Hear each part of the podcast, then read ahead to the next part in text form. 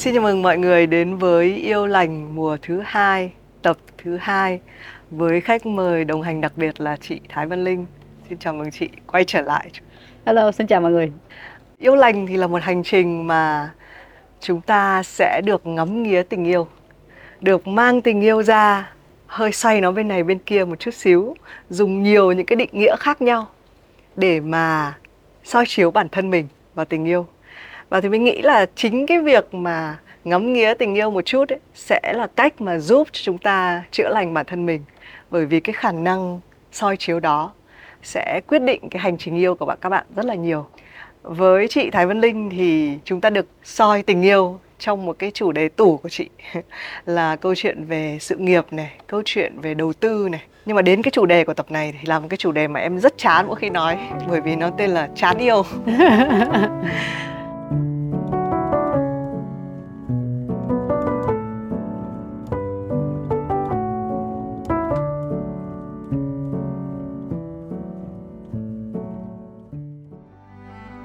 Cảm ơn Sison đã đồng hành cùng Yêu Lành.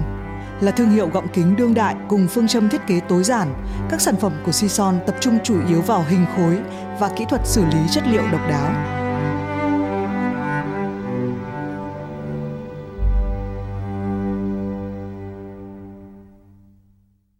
So với hết yêu là mình đã ở cái giai đoạn là mình cắt đứt và mình hơi giải quyết các cái hậu quả. Nếu các bạn muốn thì có thể xem lại tập hết yêu nếu các bạn đã ở cái quyết định đó rồi. Còn ở cái tập này là chúng ta đến một cái giai đoạn mà nó cứ hơi em sợ cái chuyện chán yêu. Nó là những bước đầu trước khi hết yêu. Yes. Trong đầu tư thì nó có một cái định nghĩa mà em nghe em cũng đã thấy chán luôn. Đấy là cái quy luật giá trị giảm dần. Trong đầu tư hay kinh doanh thì quy luật giá trị giảm dần cho thấy là cái mối liên hệ giữa đầu vào là cái phần input gồm có như là thời gian, tiền bạc, công sức với lại cái phần đầu ra là cái phần output. Nó bắt đầu nó chênh nhau, đúng không chị? Cái nỗ lực mà lúc đầu hay là cái tương lai tươi sáng lúc đầu đến bây giờ là thấy cái thực tế của nó rồi. Theo chị thì thường là mất bao nhiêu lâu thì bắt đầu mình nhìn ra cái quy luật này, hay ngay từ đầu bước vào thì mình đã nhìn thấy? Nếu mình nói về kinh doanh trước đi ha, đúng là cái quy luật đó, nó đúng là có lúc mà mình càng nỗ lực thì cái giá trị mang đến nó sẽ nhỏ hơn, nhưng cũng có lúc nó là điều tốt. Nghĩa là mỗi nỗ lực của mình nó sẽ giảm xuống chi phí. Thì đây là khi mà một hãng xưởng có thể sản xuất với quy mô rất lớn, thì vì vậy chi phí rất thấp. Thì mình có thể bán với giá thấp hơn, hay là mình có thể bán cùng giá mà cái lợi nhuận của mình sẽ cao hơn. Thì điều đó là điều tốt cho kinh doanh. Khi mà dùng khái niệm đó với mối quan hệ tình yêu thì Linh nghĩ là nó sẽ đảo ngược. Nghĩa là với Linh, những nỗ lực của người yêu trong lúc đầu nó sẽ có giá trị, yes, nhưng càng lâu dài mỗi nỗ lực đó với Linh nó sẽ mang đến giá trị cao hơn nữa. Giống Linh vợ là đã cưới 10 năm rồi. 10 năm thì chắc mọi người cũng biết là rất dễ để mình chán, phải không? Thì phần lớn là những sinh nhật trước đây là mình chỉ đi ăn rồi xong.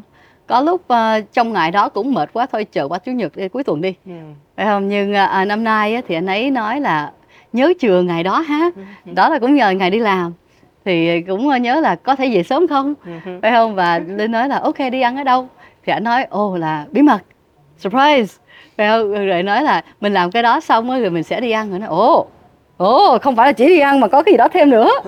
Theo nghĩa là anh ấy đã dành thời gian, dù bận rộn như thế nào, có hai đứa bé rồi phải có công việc này nọ nữa, mà cũng đã lên kế hoạch gì đó. Cái nỗ lực nhỏ như vậy nó cũng có cảm giác là mang đến giá trị rất nhiều so với những cái kế hoạch đã lên trước đây gì đó. Tại vì ngay những giai đoạn đầu thì cái đó nó hơi giống như là mình đang kỳ vọng. Em nói of course, dĩ nhiên bạn phải làm rồi. Nhưng tới mức này đã cưới có hai đứa con rồi thì mình không cần làm. Có lúc cũng thấy là ok, mình cứ cho qua, phải không? Nhưng ảnh vẫn nỗ lực, thấy là cái giá trị nó khá to. Đúng là khi mình nghĩ đến giảm dần, tại sao mình lại luôn nghĩ đến là nó là, ví kể cả trong kinh doanh, em không biết tại sao em lại nghĩ ngay là nó là một cái điều xấu. Hình như là cái sự input với output này, giảm dần nó chỉ mang nghĩa xấu khi mà nó cùng đơn vị. Ví dụ như là cùng đưa vào rất là nhiều tiền nhưng mà bị giảm dần về tiền ở đầu ra. Cùng đưa vào rất là nhiều nhân sự, nhưng mà nhân sự giảm thì lại là đến lúc lại là điều tốt, đúng không? Nói chung là nó sẽ biến động hơn rất là nhiều. Trong khi tình yêu thì là sẽ phải ngược lại. Mình phải, có thể là mình sẽ duy trì với cùng cái nỗ lực đó, nhưng cái giá trị của nỗ lực đó nó dần sẽ to lên. Và nghĩa là cùng nỗ lực đi ha, nhưng dần dần cái giá trị nó sẽ tăng lên. Mình sẽ thấy là người đó chưa chán về mình. Khi mình không tự tin về mối quan hệ, về bản thân mình, thì lúc đó mới phát sinh những cái suy nghĩ vơ vẩn. Và nó dẫn đến là mình sẽ không thoải mái, rồi lúc đó mình mới bắt đầu nghĩ là tôi chán, tôi chia tay. Tôi nghĩ là khi mà bạn vẫn nỗ lực sau 10 năm, điều đó sẽ khiến Linh rất là tin tưởng vào cái mối quan hệ, thì Linh cũng sẽ tiếp tục nỗ lực hơn. Thì Linh cũng nghĩ là vậy đi, áp lực qua tới sinh nhật của ảnh. Nhưng điều đó là điều tốt, phải không? Là lâu nay có thể là bởi vì đang lo các đứa bé nhỏ, mình cũng hơi lười biếng về những cái riêng tư của hai vợ chồng. Thì vô tới năm nay á, là đúng là hai đứa cũng đã lớn hơn một tí rồi, thì mình cũng hơi thoáng một tí, thì mình nên tập trung trở lại với mối quan hệ của vợ chồng hơn là quá tập trung vào các đứa bé. Cái quy luật mà giá trị giảm dần này, thường thì có một cái cách nào, ví dụ trong kinh doanh có cái cách nào mình đảo ngược nó hay không ạ? Trong tình yêu thì là mình phải đảo về nỗ lực của mình. Giả sử như cái giá trị giảm dần này nó mang nghĩa không tốt, tức là lợi nhuận giảm xuống, tất cả các thứ gần như là bắt đầu bị triệt tiêu đi, dịch vụ cũng bớt đi. Có cái cách nào về đầu tư mà mình xoay chuyển lại nó? Linh nghĩ là cái cách để mình không rơi vào cái tình huống đó là mình phải tìm, tiếng Anh là cái product market fit, là sự phối hợp giữa sản phẩm và thị trường. Là bạn có một ý tưởng, mình lên một sản phẩm, một dịch vụ, rồi sau đó là mình phải tìm kiếm khách hàng. Tại vì cái sản phẩm dịch vụ của bạn đã xuất phát từ một cái ý tưởng, từ một cái nỗi đau của mình trong kinh doanh. Thì mình tưởng là tôi có nỗi đau này thì có thể là nhiều người khác có nỗi đau. Thì lúc đó có thể mình đi hỏi một vài người, đi khảo sát gì đó, nhưng mình khảo sát bao nhiêu mình cũng chưa có thể khảo sát cả 100 triệu người gì đó, phải không? Thì mình cũng đã cố gắng khảo sát một vài người rồi lúc đó mình tạo ra sản phẩm. Thì mình cũng phải lấy sản phẩm đó đi bán. Thì cái sự phối hợp giữa sản phẩm và thị trường, cái đó là khi bạn có khả năng để thu hút một khách hàng với mức phí mà thấp hơn cái mức giá bạn bán, là cái lợi nhuận của bạn. Thì vì vậy mỗi sản phẩm bạn bán nó sẽ phát sinh lợi nhuận. Thế thì em hỏi đến một cái giai đoạn giả sử nó không giảm mà nó đi ngang, không lãi nhưng mà cũng không lỗ. Nó đi ngang này. Nhưng mà em nghĩ trong tình yêu mọi người hay nói câu là tôi không thay đổi, tức là tôi đang thụt lùi mỗi ngày trôi qua mà vẫn cảm thấy y như vậy. Thì em không biết là trong tình yêu với lại kinh doanh thì cái nào, nếu mà vẫn y như vậy thì cái nào đáng sợ hơn? Cả hai đều không tốt. Okay. Mình nên tránh cả hai. Với kinh doanh nó chắc chắn, phải không? Mỗi năm mình phải kỳ vọng ít nhất tăng trưởng cao hơn lạm phát, phải không? Đó là tối thiểu. Vậy thì ở Việt Nam thì lạm phát nó cũng hơi cao, thì Linh nghĩ là tối thiểu cũng phải tăng trưởng 10% ít nhất, phải không? Thì mình đi ngang là đúng là mình đang đi lùi, tại lạm phát và những công ty khác đang phát triển. Thì với cuộc sống cá nhân thì cũng vậy, Linh nghĩ là với một mối quan hệ, Linh cũng có một vài người bạn đã cưới gần 20 năm. Họ cũng có nói với Linh là cái bí quyết của họ đó là mỗi 2-3 năm là phải có một kỳ mới. Là 2-3 năm có một đứa bé mới, 2-3 năm sau mua nhà, 2-3 năm sau bé nữa gì đó, hoặc là đi du lịch lớn hay là bất cứ gì đó, để cho nó cảm thấy là mình đang có một cái gì mới mẻ.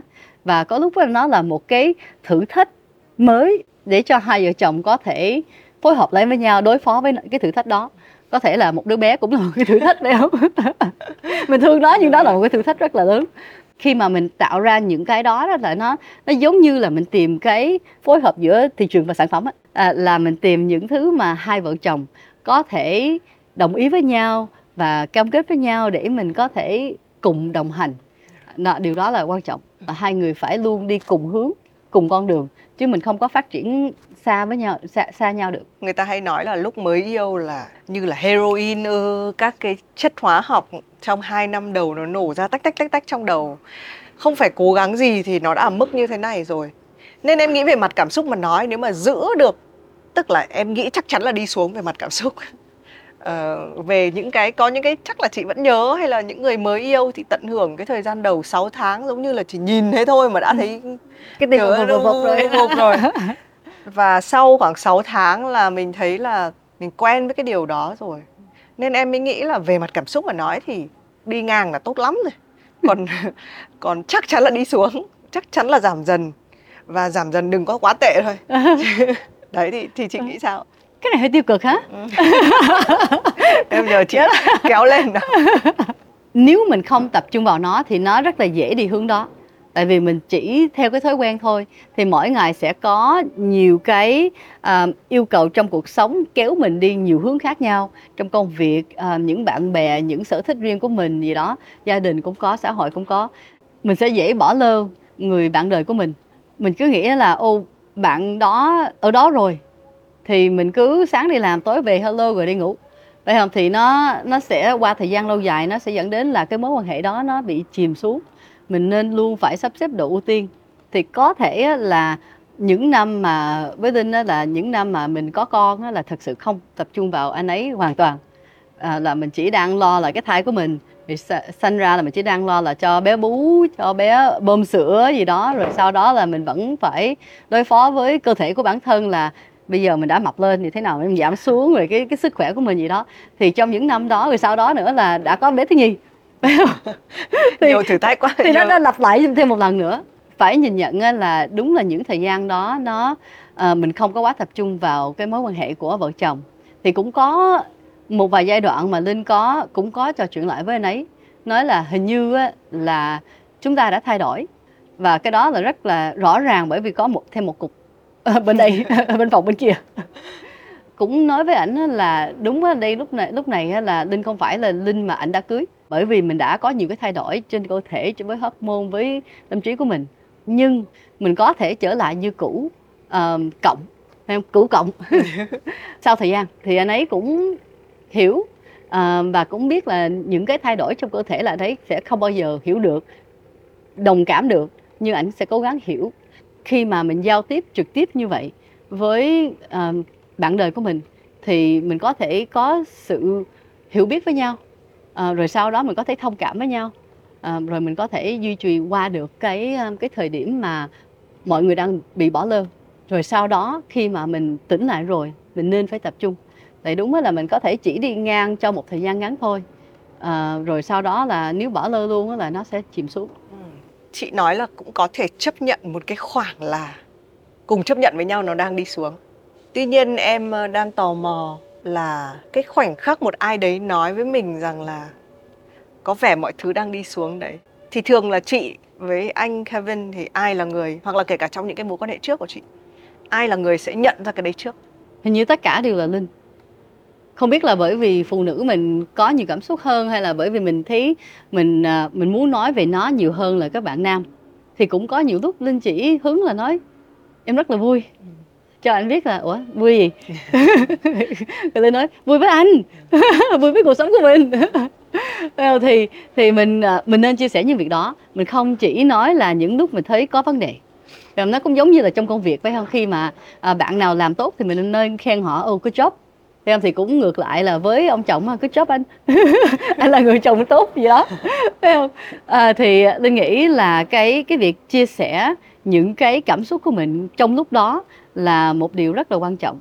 Thì khi mà mới bắt đầu cặp, hoặc là khi còn trẻ nhiều hơn là có lúc mình hứng, mình cảm giác rất yêu người đó, mình cứ ôm họ hoặc là mình hôn họ một cái. Dù mình đang đi ngoài đường mình cũng hôn họ một cái, bởi vì cái cảm xúc nó rất là mạnh ngay lúc đó. Dần dần mình càng lớn tuổi cái cảm xúc đó nó càng giảm. Bởi vì không biết tại sao, nó có thể là bởi vì mình đã quá quen với nó, hay là mình đã quá quan tâm về những việc khác. Thì Linh luôn phải nhắc nhở bản thân là mọi người cần được khuyến khích, bao gồm người đời của mình, người bạn đời của mình.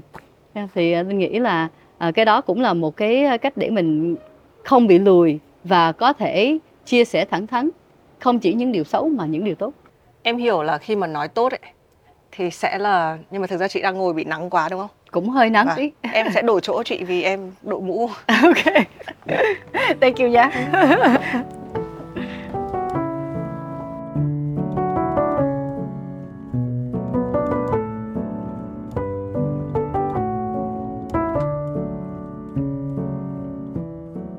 Đấy, em hiểu cái việc là khi mình nói tốt thì mình nên chia sẻ nhiều. Thế nhưng mà lúc mà mình hơi chán thì cái cách mình có thể chia sẻ ra là gì? Ví dụ em đang ở trong một mối quan hệ tình yêu, cũng có vài lần này kia mình hơi chán, nhưng mà em đang nghĩ là ok, những cái này mình gạt đi, tại vì nó chưa chán lắm, mình chỉ hơi sẽ có vài cái mình thấy không như cũ thôi, nên mình cất đi.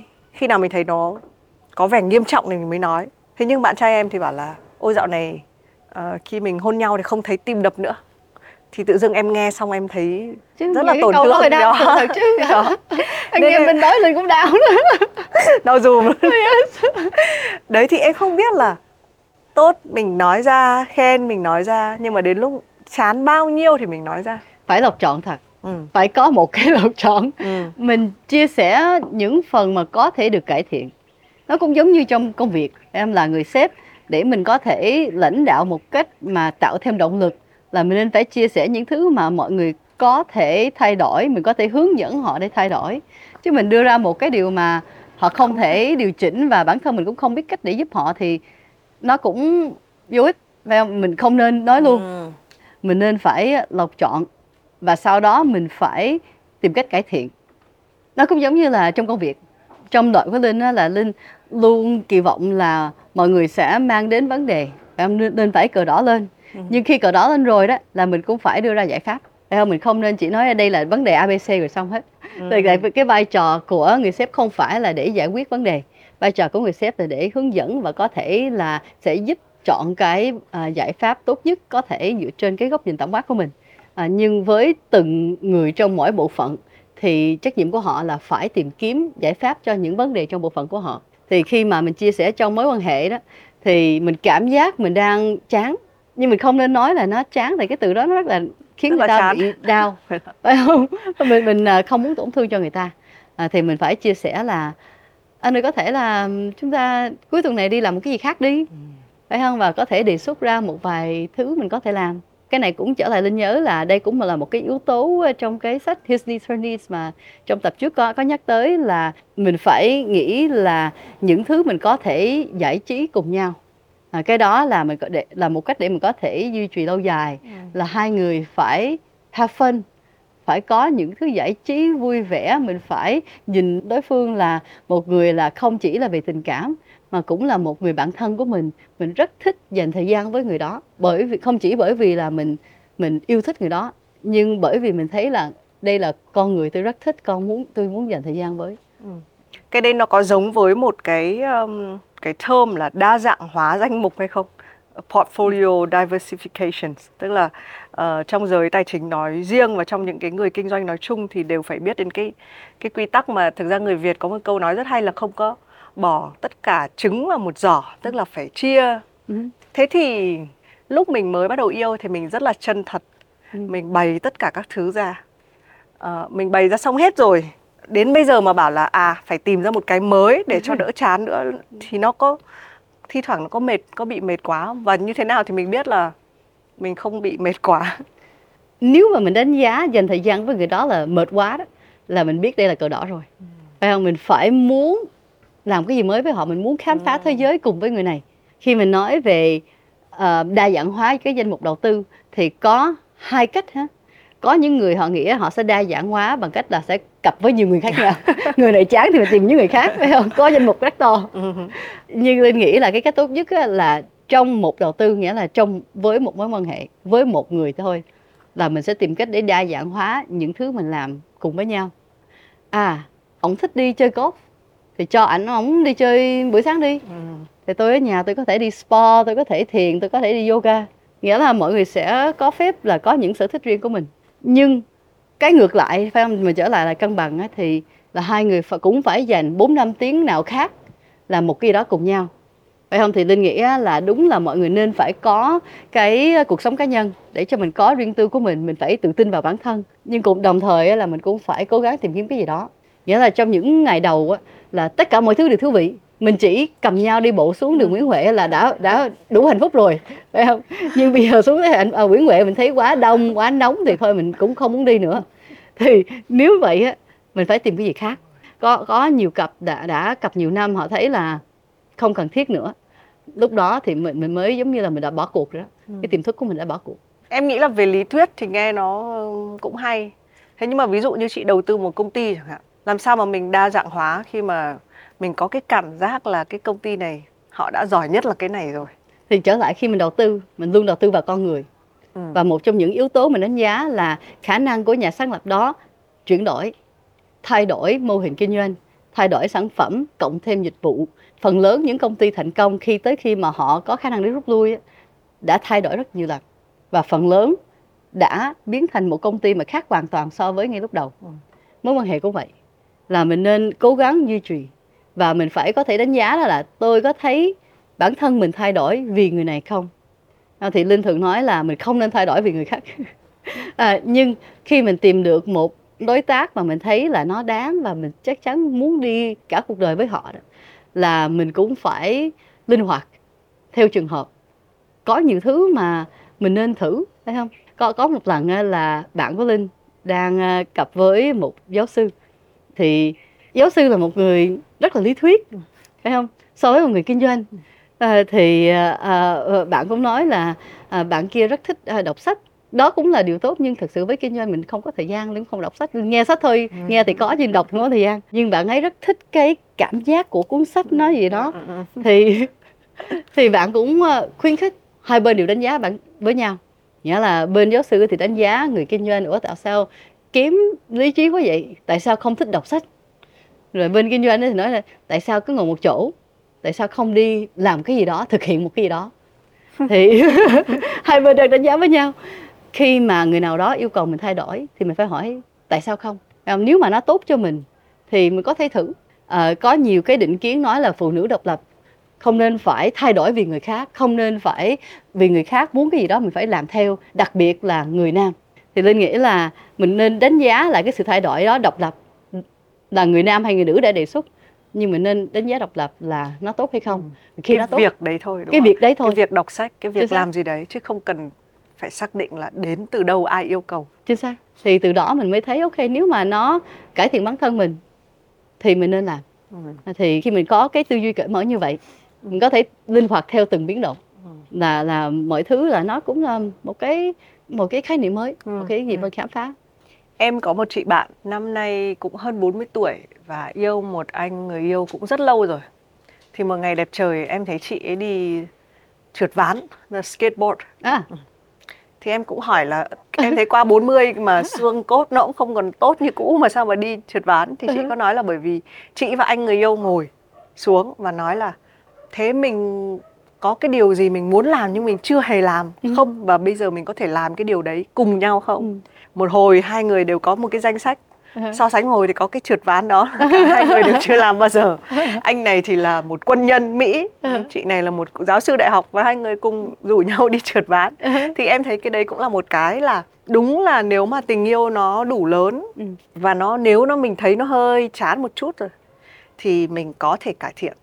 Tuy nhiên em đang thấy cái sự chán đấy nó khá tích cực. Tức là hai người cũng không muốn cái mối quan hệ của mình nó tụt dốc. Nhưng nếu mà cái sự chán nó là chán nhau thì sao? Mình chán cái người đấy, chứ mình không muốn làm những cái điều gì đấy với cái người đấy nữa. Nó hơi khó để phân biệt ha, mình chán người đó hay là bởi vì mình chán những gì mình làm với người đó. Có thể mình phải cố gắng suy nghĩ tích cực là không phải là vì con người, chỉ là vì những hoạt động với người đó. Nhưng mà khi chị đầu tư thì luôn đầu tư vào con người, đúng không? Đúng. Nhưng có lúc mình cũng phải suy nghĩ là vì thị trường, vì khách hàng, vì những thay đổi gì khác. Thì vì vậy là công ty nên phải thay đổi sản phẩm. Mình cũng phải cố gắng trước.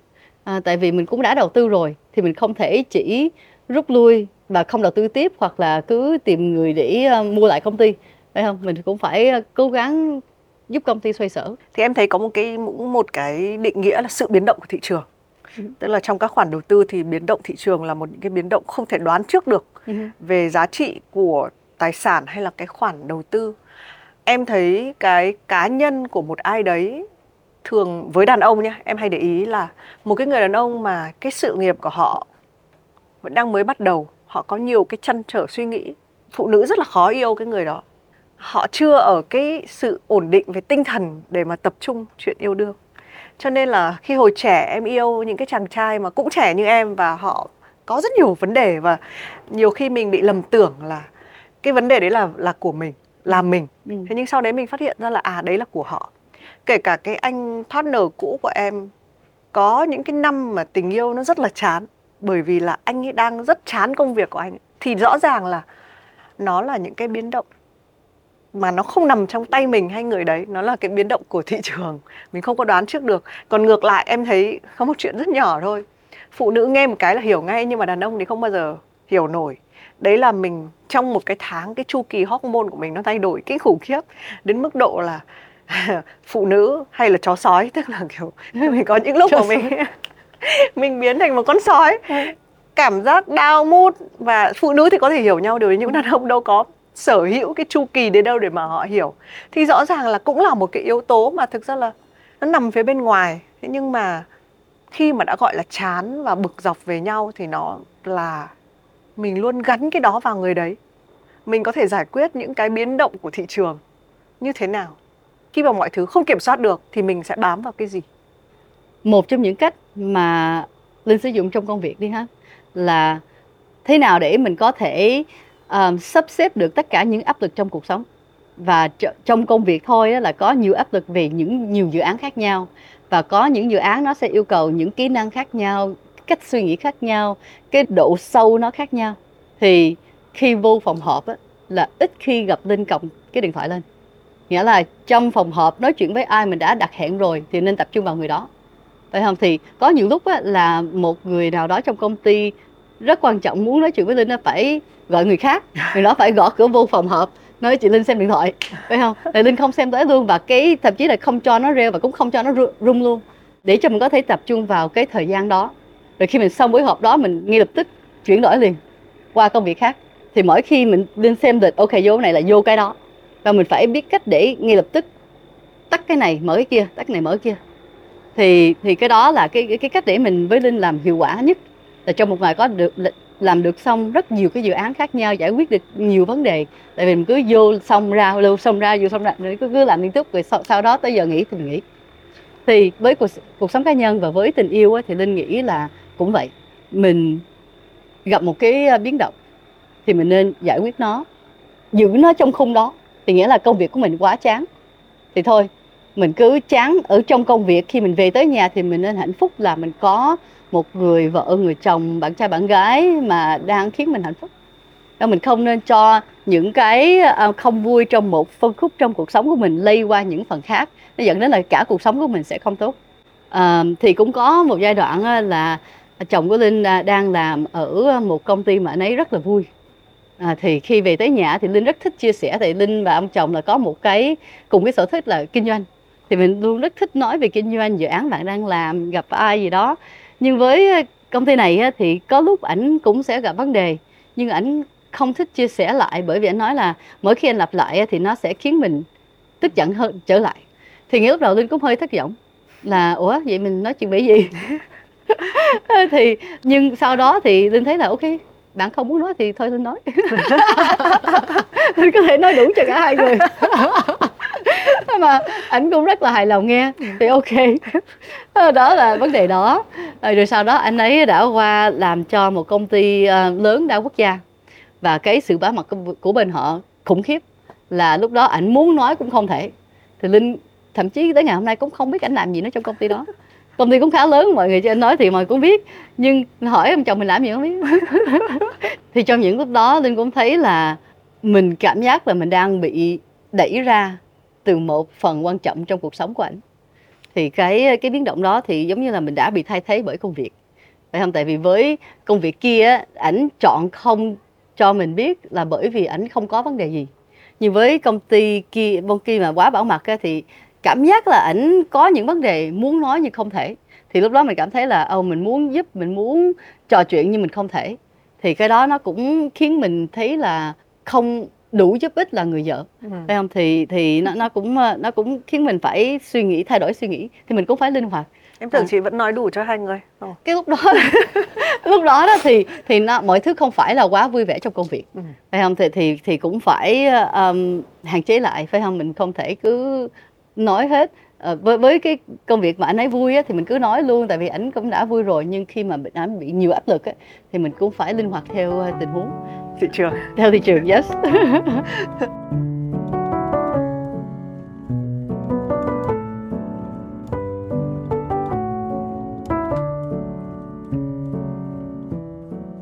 khi phụ nữ nói riêng và khi mà mình nói chán nói chung á, mình rất hay so sánh. Thì có cái định nghĩa là cái chi phí cơ hội, opportunity cost, tức là trong đầu tư thì chi phí cơ hội liên quan đến những cái cơ hội khác mà bạn phải bỏ lỡ khi mà lựa chọn một khoản đầu tư này thay vì khoản đầu tư khác. Người ta có cái câu là đứng núi này trông núi nọ, hay là kiểu cỏ bên nhà hàng xóm thì luôn xanh hơn, hay là cỏ luôn xanh hơn phía bên kia đồi. Làm thế nào để mình giữ tỉnh táo khi mà mình biết cái sự tồn tại của cái chi phí cơ hội đó? Mình biết là khi chọn một cái người này, và thậm chí bây giờ mình đang hơi chán cái người này, mình đã lỡ mất rất là nhiều các cái những cái anh chàng có thể tuyệt vời khác, những cái người yêu có thể tuyệt vời khác. Thì mình nghĩ cái khái niệm này sẽ đi cùng với khái niệm là sunk cost, là những chi phí đã chìm đi rồi. Là có nhiều người nghĩ tôi đã cặp với một người 5 năm rồi, và đã đầu tư khá nhiều và dành khá nhiều năm với người này, thì nên cố gắng tìm cách để duy trì. Nhưng có lúc mình cũng phải suy nghĩ là đây là những cái chi phí trong quá khứ. Mình cũng phải nghĩ tới là những cái cơ hội tương lai. Lúc đó mình cũng phải cân nhắc là nếu mình đã cố gắng đa dạng hóa và đã cố gắng linh hoạt mà vẫn thấy là không có cách giải quyết thì có thể phải tính tới những cái chi phí đã chìm so với những chi phí tương lai. Em hiểu, tức là nhiều khi mình sẽ níu kéo tại vì mình đã dành thời gian, mình đã yêu đương, mình đã... Hơi khó thật, tại vì Linh đã từng trải qua là mình đã đầu tư nhiều năm, phải không? Nếu mà tính lại là 12 năm trong 3 mối quan hệ. Thì khi quyết định chia tay với anh ấy, đúng là thật sự không có một cái yếu tố chính, chỉ là mình đã dành quá nhiều thời gian, có thể là chán, có thể là chấp nhận sự ngang của cái mối quan hệ đó. Thì lúc đó mới thấy là nó đã ngang quá lâu rồi. Có thể là vậy á, là nó có phép đi ngang nhưng mình phải có giao tiếp về nó. Lý do vì sao, khi nào nó sẽ có khả năng để hết. Thì cũng giống như dự án gì đó, phải không? Thì có dự án nó sẽ lên xuống, có lúc là mình phải ở lại rất khuya. Nhưng mình có thể ở lại rất khuya để mình làm cho xong cái việc đó, chứ mình ở lại rất khuya cho 10 năm là hơi không thể, phải không? Thì nhưng mình biết là có một cái điểm mình sẽ đạt được, thì sau đó mọi người có thể thoải mái trở lại bình thường. Thì cái đó là thấy là có thể duy trì được. Thì với mối quan hệ cũng vậy là ok, bạn đang có thai hay là chúng ta đang nuôi con bé nhỏ gì đó, thì mình biết là trong giai đoạn đó thì nó sẽ vất vả, nhưng sau đó thì nó sẽ trở lại tốt hơn. Khi bạn nghĩ là không có ánh sáng ngay khi hết cái hầm là lúc đó mình mới cân nhắc là có nên bỏ những cái chi phí đã chìm. Chị có bao giờ chán anh Kevin ở thời điểm hiện tại không? Thường thì chị ra hay chán bởi vì cái gì? Nói thật là Linh nghĩ là tất cả mọi người đều cảm thấy chán về ai đó trong cuộc sống của họ, phải không? Chính khán giả có thể đang nghe đoạn này hơi chán. Vợ, thậm chí với các đứa bé của mình cũng vậy, không? Có nhiều bà mẹ không dám nói là thôi con của tôi khiến tôi tức giận, hay là thậm chí tôi không thích hai đứa con của mình. Mình yêu nó nhưng mình không thích nó ngay lúc này. Nó vừa mới đổ đồ bể chén vào đâu, không thích. Ngay lúc này không nghĩ ra được một cái ý tưởng nào, nhưng chắc chắn là có. Em chắc chắn là có. Không thể là luôn luôn rất là hào hứng về một người. Nhân cái chuyện chán thì chị còn nhớ lúc mình còn trò chuyện một chút về chuyện cái chăn và cái giường. Là một cái người bạn của Thùy Minh, lúc mà chuẩn bị cưới nhau thì anh chồng là kiến trúc sư, thì mới nói rằng là tôi sẽ thiết kế một cái giường hình tròn để mà khi ngủ với nhau là cứ phải ôm nhau, tại vì là dỗi rồi lòi ra thì là thò tay thò chân, nói chung sẽ không nằm được. Đấy, nhưng mà cái cặp đôi đấy sau một thời gian thì cũng đã chia tay rồi, dù giường của họ có hình gì. Còn đấy thì đấy là câu chuyện của riêng họ. Em nghĩ là thỉnh thoảng là mình có thể cứu vãn, nhưng mà thỉnh thoảng cái sự chán nó quá lâu, không có ánh sáng đường hầm thì nó cũng có thể kết thúc. Nếu mọi thứ ok là nó chỉ là chuyện vui. Nhưng khi mà mọi thứ dẫn đến là mình đang bị chán rồi, có thể muốn chia tay thì mình sẽ nhớ những cái chuyện đó. Thì khi mà Linh nói chuyện với bạn của Linh, và cũng có một vài người đã ly hôn, thì hỏi là lý do vì sao, thì nghĩ ra là có hai bạn nói tương tự là anh ấy không có giúp rửa chén nấu cơm.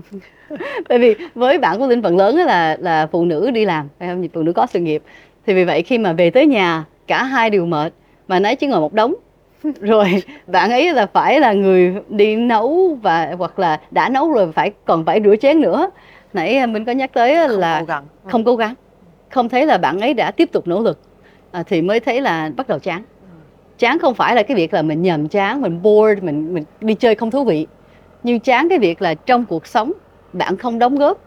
Giống như là bây giờ mình chỉ là hai người bạn sống cùng nhau trong nhà thì nó không phải là hai vợ chồng nữa rồi.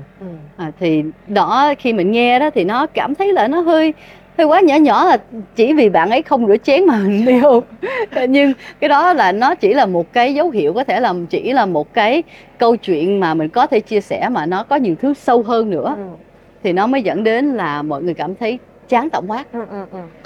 Cái câu đấy thì có một cái câu mà mọi người hay nói là giọt nước tràn ly, tức là nó chỉ là một cái drop mà làm cho cái ly nó tràn. Hay là có một cái câu chuyện con lừa và cái áo ấy chị, tức là con lừa, cái con này cái ông này, ông ấy bắt con lừa chở rất nhiều thứ, cứ trời nắng xong rồi cứ đi một chút lại mua thêm cái này, xong rồi cho bắt nó chở. Sau đó đến lúc cuối là nó nặng lắm rồi, thì ông ấy cởi cái áo, trời nóng ông ấy vắt cái áo lên người nữa thì nó sụp luôn. Thì ông có nói là có một cái áo mà chở không nổi. Thì em nghĩ là nó giống cái câu chuyện là thực ra cái chuyện chán thì mình đã hơi không cố gắng, mình đã hơi... Đúng rồi, mình đã bắt đầu cái tư duy là mọi người nên phân biệt, nên phải riêng biệt. Tiếng Anh là beginning of the end, là phần đầu của phần cuối, kết thúc. Em cũng nghĩ lại thì thực ra trước khi chia tay cái mối tình 9 năm của mình thì cái beginning of the end nó là cái việc là bắt đầu đi những cái chuyến đi và không đi cùng nhau nữa. Đi công tác hay là đi du lịch? Đi du lịch mà đi không đi cùng nhau. À, ok. Thì sao hả? Ví dụ như em hay đi chung với bố mẹ hay là trẻ con. Đấy, thì mình nói tiếng Việt, xong cái người partner của mình không nói tiếng Việt. Thì từ từ thì nó thành là thế thôi, em đi với bố mẹ em đi. Đấy, thì em nghĩ là đấy là cái mà hơi là không cố gắng. Thì có thể trước đấy chỉ là chán hay là đi không thấy vui. Thế nhưng mà khi mà cái khoảnh khắc mà ngừng cố gắng thì là mọi thứ nó hết. Bây giờ lật lại một chút xíu thì là nhà đầu tư có bao giờ được chán cái công ty của mình không? Tùy. Nếu mà tại vì nhà đầu tư có nhiều dạng đầu tư, khi mình vô một vòng đầu tư sẽ có nhiều nhà đầu tư tham gia. Nếu mà mình là lead investor, là nhà đầu tư lãnh đạo hoặc là nhà đầu tư chính, thì mình không có phép chán, thì mình sẽ cầm phần lớn nhất trong cổ phiếu và mình cũng sẽ có một ghế trong hội đồng quản trị. Thì vì vậy là mình phần lớn không có phép. Tại vì khi mà mình đã chán và mình rút lui từ cái hội đồng quản trị thì đó là dấu hiệu cho những nhà đầu tư khác trong cổ đông và những nhà đầu tư khác ngoài là đây là công ty không tiềm năng. Thì mình luôn phải ở lại tiếp tục duy trì hỗ trợ. Nhưng nếu mà mình không phải là nhà đầu tư chính thì mình có thể cứ cho nó đi. Thì có những lúc khi mình hỏi là công ty đó tới đâu rồi đó, và mình chỉ cần nói là nhà đầu tư chính đã rút lui rồi đó, thì mình thấy ok là xong hết, khó cứu. Nhưng nghĩ lại với mối quan hệ tình yêu cũng vậy đó, thấy không? Em nghĩ ai cũng là nhà đầu tư chính trong mối quan hệ tình yêu của mình, đúng không ạ? Khi mình bắt đầu suy nghĩ là không tiềm năng hoặc là có vấn đề hoặc là gì đó, đó là cái ban đầu của kết thúc. Và nếu mà nhắc lại một chút ở cái hết yêu thì em nghĩ có một cái khoảnh khắc mà chị Thái Vân Linh cũng đã định nghĩa nó rất là rõ ràng, là khi mà mình bắt đầu nhìn thấy người nam giới khác. Đúng rồi. Trước đấy họ chỉ là người thôi. Dạ đúng rồi, nhưng bây giờ đây là người nam. Nhưng mà ví dụ trong cái lúc đó có rất là nhiều thứ, bởi vì mình là nhà đầu tư chính mà. Mình không được phép chán mà. Và em nghĩ là nhiều cái sự chán nó quay về đúng cái gọi là chi phí cơ hội ấy. Đấy là cái cảm giác mà có thể lỡ mất một cái gì đấy khác, hay là cái cảm giác so sánh những cái mình đã lỡ mất. Cái giai đoạn chán này mình còn một cái gì đấy để mình níu giữ lại hay không? Trước tiên là mình phải phân biệt ra là mình so sánh bởi vì đây là cái thói quen của con người, tất cả mọi người sẽ so sánh, hay là mình so sánh bởi vì mình chán. Tại vì với cuộc sống là mình luôn sẽ nhìn tới những bạn bè của mình, họ đi du lịch chỗ này vui quá, hay là con của họ phát triển tốt quá so với con của mình gì đó. Mình luôn là cái thói quen là phải so sánh. Khi mà mình so người nam mới này với người chồng của mình thì đó là cũng là hơi bình thường. Tại vì con người mình chỉ thấy AB thì mình cũng ngay lập tức thấy được sự khác biệt giữa AB. Thì mình cũng phải cố gắng hiểu sâu hơn là lý do vì sao mình so sánh. Và mình so sánh với cảm xúc hay là mình so sánh chỉ với lý trí thôi. Phải hiểu biết cái bước đó trước. Và khi mà mình có cái cảm xúc vào đó, đó thì mình sẽ phải nghĩ tại sao. Và mình đã có cố gắng giải quyết chưa.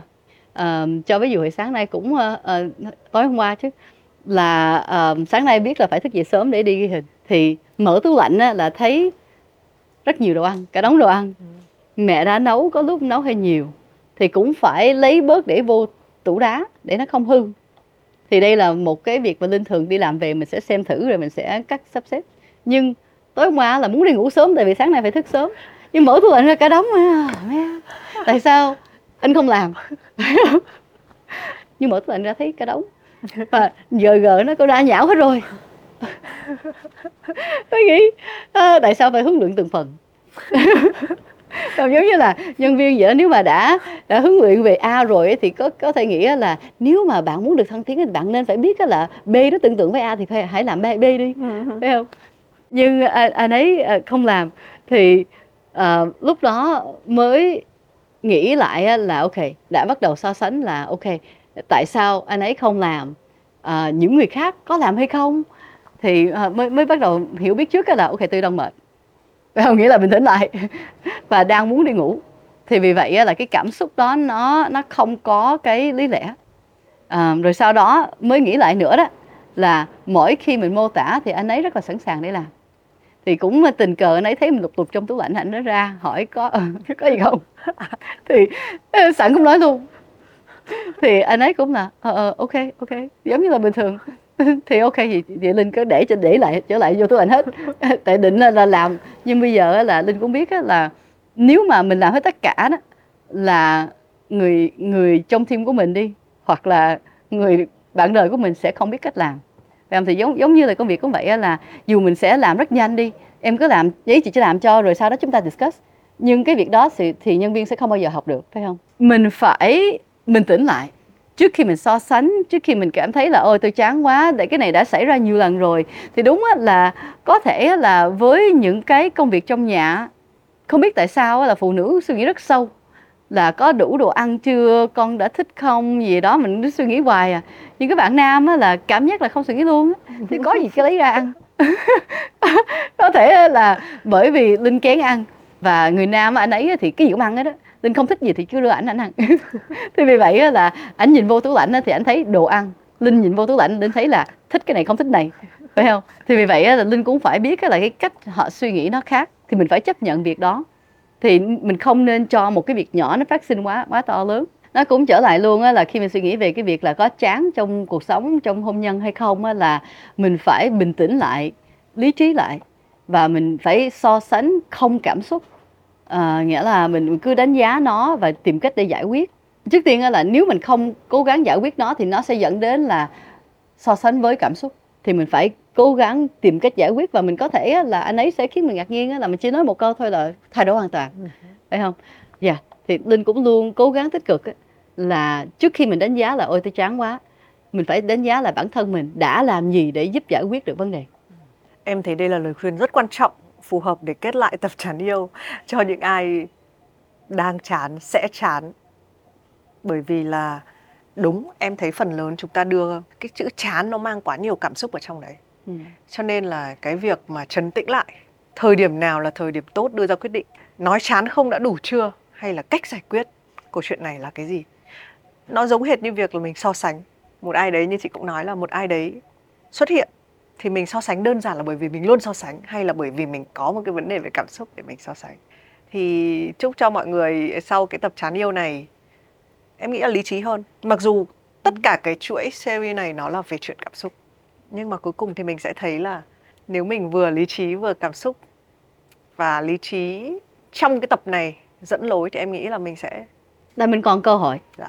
Tại ngay lúc này là mình chỉ mới bắt đầu chán, mình chưa tới mức mình đã quyết định chia tay. Thì vì vậy, khi còn cơ hội, mình nên tạo cơ hội để duy trì mối quan hệ. Cảm ơn chị Linh vì những lời khuyên cả về chuyện sự nghiệp, chuyện rèn luyện nhân viên lẫn rèn luyện chồng. Chúc cho mọi người có thể có nhiều cái nghiền ngẫm hơn về một cái chủ đề mà nghe tưởng nó chán nhưng mà không chán một tí nào, là chuyện chán yêu. Và chúng ta đến cái phần tiếp theo, chúng ta sẽ tua ngược lại. Cái tập tiếp theo là cái tập rơi vào yêu, cho nên là nó sẽ nở hoa, nó sẽ rực rỡ, có thể nó sẽ nhiều cảm xúc hơn. Cảm ơn chị Linh và cảm ơn tất cả các khán giả của Yêu Lành.